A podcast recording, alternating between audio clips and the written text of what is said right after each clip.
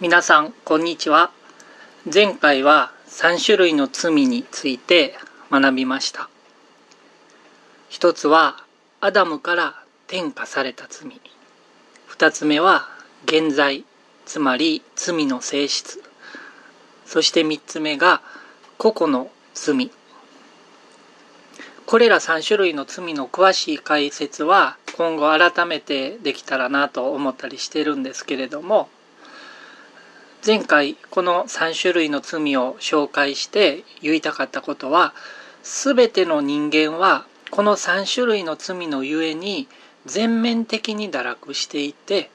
罪の奴隷市場の中に閉じ込められているんだということが分かってほしいのでまずその概念を紹介したんですね。アダムとエバは罪を犯したのでこの罪の奴隷市場においてサタンにつながれるものとなってしまったんですね。その後キリスト以外の全ての人間はこの罪の奴隷市場の中に誕生していくそういうイメージなんですね。だからあの信者の子供であってもそれぞれが自由意志によってあの信じることによって救われるので救われるまでは信者の子供であってもこの罪の奴隷市場の中で誕生するわけなんですね。だからこれがあの全ての人が罪人として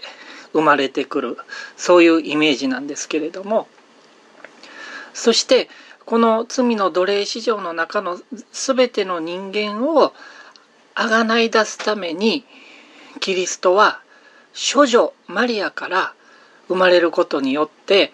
アダムから転化された罪や現在とは無関係に罪のないものとしてこの世に誕生されたんですね。しかも生涯罪を犯さなかったんですね。つまり罪の奴隷市場の外にいる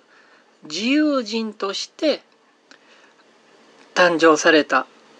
生活されたのでだから罪の奴隷市場の中の奴隷を自由にするために代価を外から払うことができるわけなんですね。ちなみにこの罪の奴隷市場において奴隷の代価を支払うというこういう概念はイエス様の十字架上の技を説明するための比喩的表現です。つまりキリストはじゃあその代価をサタンに払ったんでは決してないわけなんですね。だからこの比喩表現ではあのその辺の説明がうまくできないのでそれが比喩表現の限界ではあるんですけどもイエス・キリストが十字架上で何をしてくださったかという一つの説明をこの罪の奴隷市場からあの奴隷を買い出すというイメージであの聖書は私たちに表現してくれています。それでは第2回バイブルスタディの時の録音を聞いてみたいと思います。キリストが十字架上でなされたことっていうのは大きく分けて、うん、あの3つあるわけやねんね。でそれがちょっとこの1番「あがない」っていうことでね、で2番「なだめ」っていうことでね、3番「和解」っていうことがね、なったわけやねんけどね。これが分かると、もうそあのすごくすっきりするわけやねんね。で1番ねあのこの「あがない」っていうふうなねこんな難しい日本語にねもともと新約聖書はギリシャ語で書かれてるけど、訳されてるねギリシャ語っていうのはなんかなんと3つあってね、それぞれ似たような概念やけどちょっと違うことを述べてるわけやねんね。でもそそれをそれ今日は贖いの勉強を詳しくするっていうよりも、うん、ほんまに信じるだけで救われるんだっていうことが分かることに関係する贖いのトピック、うん、なだめのトピック。和解のトピックをやるから。うん。深いところ、ね、うん、うん、贖いだけで多分1時間半ぐらい説明できるそれをね説明しようと思ってたら今日のこのこれが42ページになってしまって、ね、ほん。でカットするのにすごい時間かかってねでこの3つのギリシャ語っていうのがあってあの1番アゴラ像。ちょっと帰ってくるまで待ってこれがすごい大事な、うん、2番あのあアゴラ像っていうのはね、うん、買うとかね代価を払うっていうね、意味を持ってんねんね、だから贖いと関係ない文脈でもいっぱい使われてるわけでね。だから聖書で何々を買うとかいう話はみんなアゴラ像っていうこの動詞が出てくるわけやね。でも贖いという概念を表す文脈の中でねアゴラ像使われてる時どういう意味かっていうと奴隷市場の中で奴隷の代価を払うってことやね。これがすごい大事やね。だからすごいね僕たちはみんなねこれつあのね罪のってつけ加えてほしいん。で、奴隷市場に罪の奴隷市場の中で奴隷の代価を払うっていうね、うん、あ。それね、うん、罪の奴隷市場の中で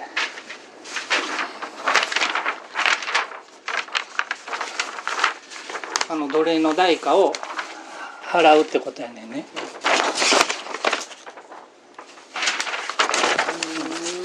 だからあの僕たちはね、うん、要するに罪人やったってことは、その罪の奴隷やったわけやねうん、ほんでサタンにつながれてたわけやねうん、でその代価を払ってくれはったってね。代価っていうのはイエス様の血ね。命やったわけやねんね、っていうアゴラ像っていう言葉と2番エクあのねエクスアゴラ像ちょっと間違えたね。エクサゴラ像ね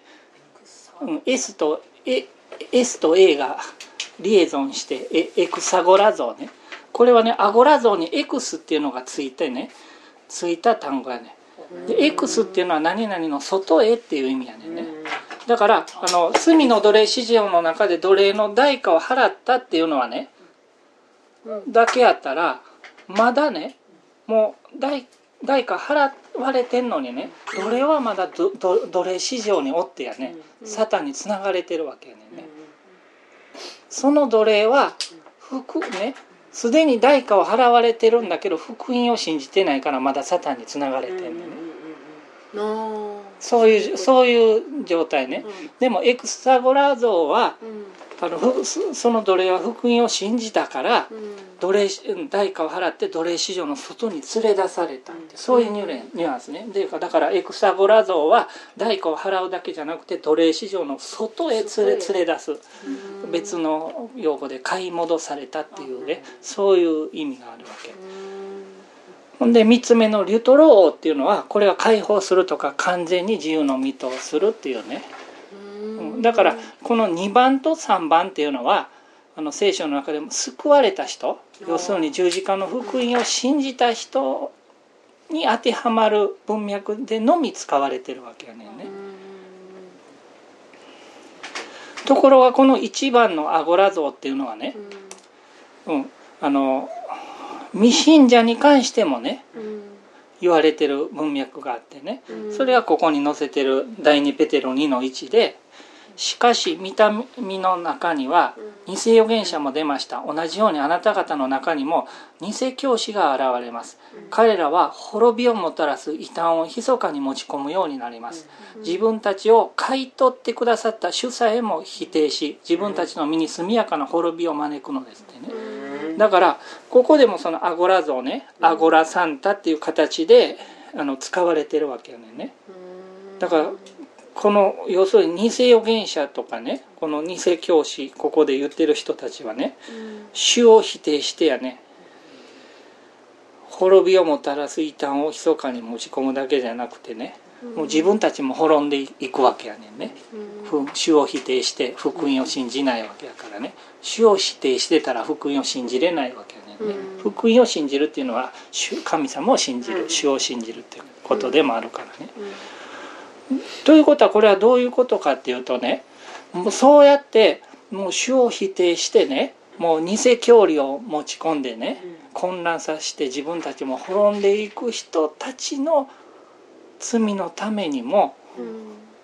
イエス様は死んでくれはったわけ身代わりになってね。だからその人たちのための代価も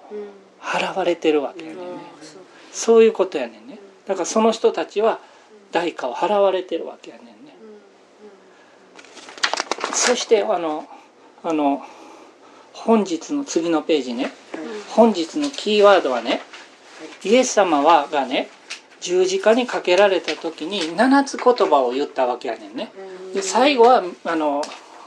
御手に委ね私の魂を御手に委ねますってね最後言ったわけやねんけどね。御手にもちろんその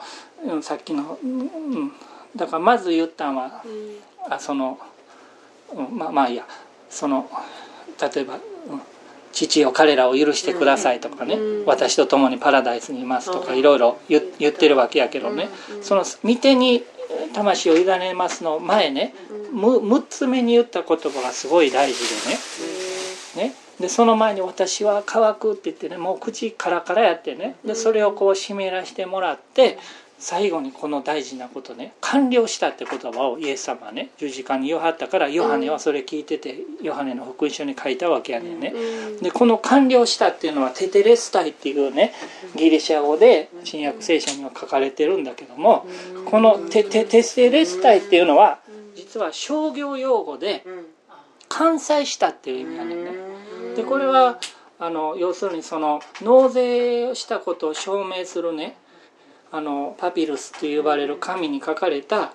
領収書が考古学的に発見されててね。そこに「テテレスタイ」って書かれてるわけやねんね。だからイエス様はねあの日本語聖書だけ読むと「完了した」ってね言ってるのはね実はね「完済した」って言ってるわけ。要するに罪の奴隷史上におけるもう全人類ねその時まだ生まれてきてないかった僕たちの支払いまでねもう完済したって言われてるわけ。でそれはあの官僚系っていうね時勢で書かれててねあのギリシャ語の官僚系っていうのはそれで完了してその状態がずっと継続するニュアンスやね、ん、だからもう完済し終えてその状態がずっと今も未来も継続していってるニュアンスやからね、うん、もうかもう変わらないわけそれがね、もう追加で何も払わなくていいわけよね、だからキリストは十字架上で全ての人のためにただ一度だけねしかも永遠に有効な支払いをしはったってことがね。だこのテテレスタイが今日キーワードやねんね。だからある人はね救われるために自分が罪から離れないといけないとかね。罪から離れる決心をしないとかいけないっていう人は何を考えてるかっていうとその罪を人間的に自分で何何か処理をしようとしてるわけよ。その人は。わかる？自己努力。自己努力で罪のことを何かしやんなあかんって努力しようとしてるがいってことやねんね、うん、そういう考えがそういう、うん、要するにうん。うん、多くの伝道メッセージする人はそういうふうに間違えて伝道メッセージしてしまってるわけやけどね。でも聖書は何言ってるかって言ったら「テテレスタイ完済した」って言ってるわけ。だからもうもうすでに支払い終わってるわけやね終わってるものにもう何もしやんでいいわけよね。福音信じてありがとうって受け取ったらいいだけやねんね、だからこの官僚系でテテレスタイってね、言わはったっていうこれがものすごい大事なことで、このことが分かってたら多くのその間違った伝道メッセージが、どんなに有名な先生が言ってはってもどんなに信頼されてる先生が言ってはっても間違ってるししかもパウロに言わすと呪われるべきだっていういう類のメッセージになってしまってるってことが分かるわけで僕たちがそういうこと概念をことしっかり聖書的に分かってる必要があるねんね。ちょっと書き込みた い。スマホのテレビスとか？テレビスタイル。テレビスタイル。ああいう完了形ね。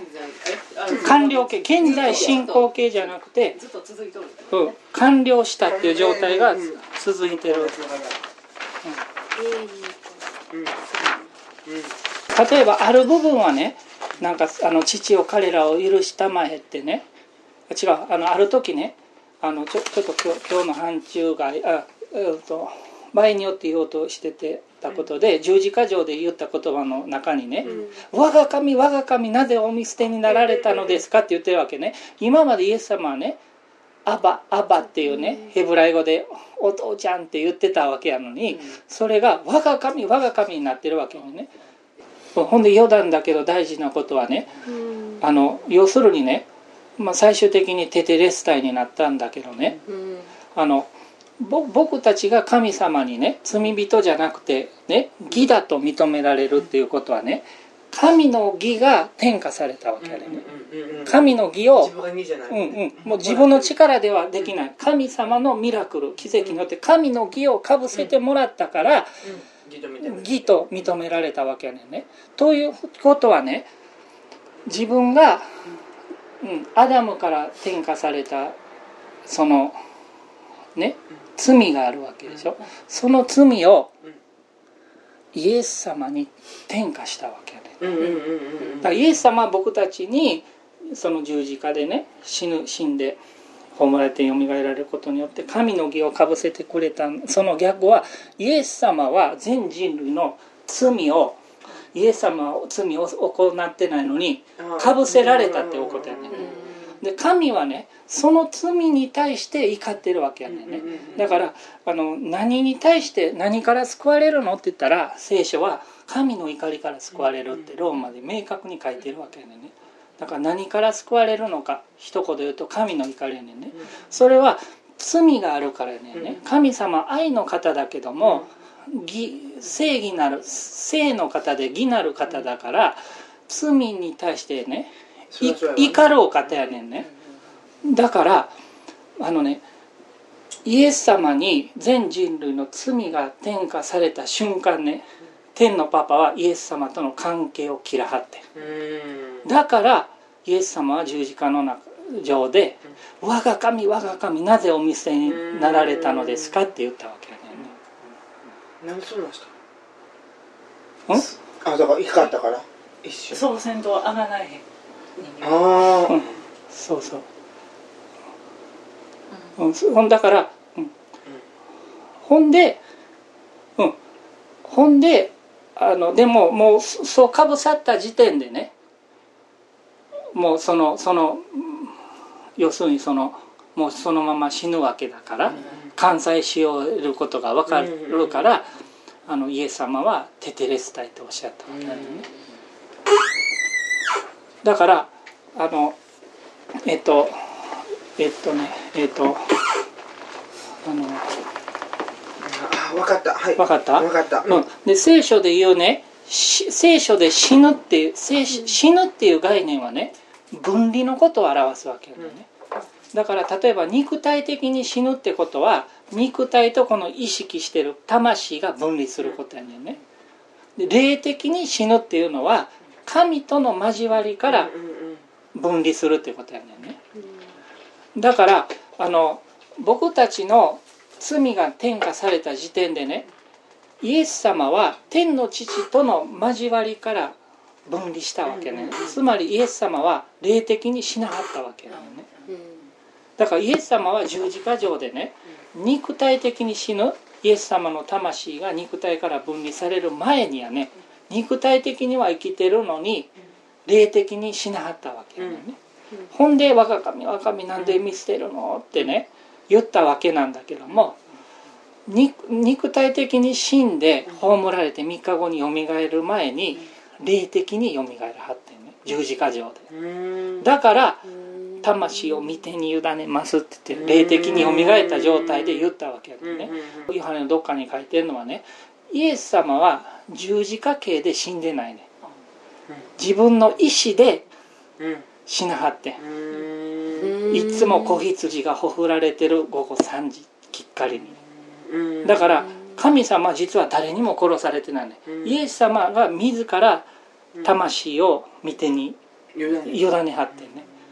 だからもう霊的に先死んでよみがえってで次肉体的に死ぬのには自分の意志で死なはったわけやね。そんな奇跡が十字架上で起こってるわけやねんね。最後に、えー、第2回バイブルスタディの時はちょっとうまく説明できなかった部分をほんのちょっと補足説明させていただきます聖書が述べる死っていうのは消滅のことではなく分離のことなんですね。そして肉体的死っていうのはこれはあのこの考え意識をしている霊とか魂とか言われている部分が肉体から分離することです。そして霊的死これは神様との分離断絶を指すんですね。だからキリストは十字架上で二重の死をしてるわけなんですね。でまずあのキリストは十字架上で全人類の罪を転嫁されて身代わりに罪とされたので父なる神は聖なる方なんであの罪と一緒にいることができないからキリストは父なる神から分離させられたんですね。つまり霊的に死なれたんです。だからそれまで「アバ父お父ちゃん」って父なる神のことを呼んでたのに「エリエリレマ砂漠谷我が神我が神どうして私をお見捨てになったのですか?」と天の父を我が神我が神って呼んでるんですね。これは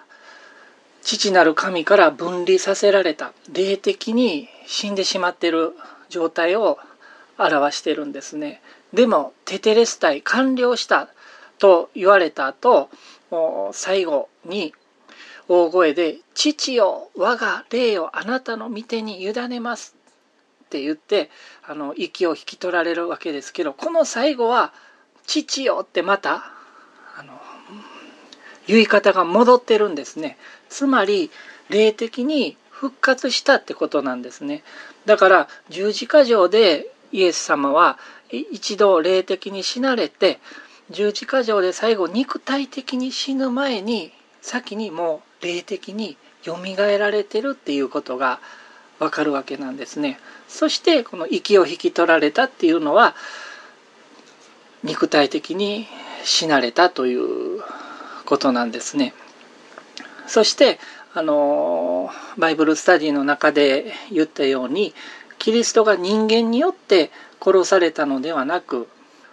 自ら死なれたことがわかる御言葉をお読みしておきたいと思います。ヨハネの福音書10章17から18私が再び命を得るために自分の命を捨てるからこそ父は私を愛してくださいます。誰も私から命を取りません。私が自分から命を捨てるのです。私にはそれを捨てる権威があり再び得る権威があります。私はこの命令を私の父から受けたのです。で今回のこの贖いの部分の学びにおいて最も伝えたかったことっていうのはイエス様が完了したテテレスタイつまりあの罪の奴隷市場における支払いを完済したんだっていうことをおっしゃってるんですね。これはつまり罪の処理っていうのは私たち人間がするんじゃなくて神様が十字架上で全て完了してくださったということを表してるんですね。つまりあのそれだからこそ福音を信じるだけで救われるということを言えるわけです。罪から離れる決心をするということは救いを得る条件としては必要がないということがここからもわかると思います。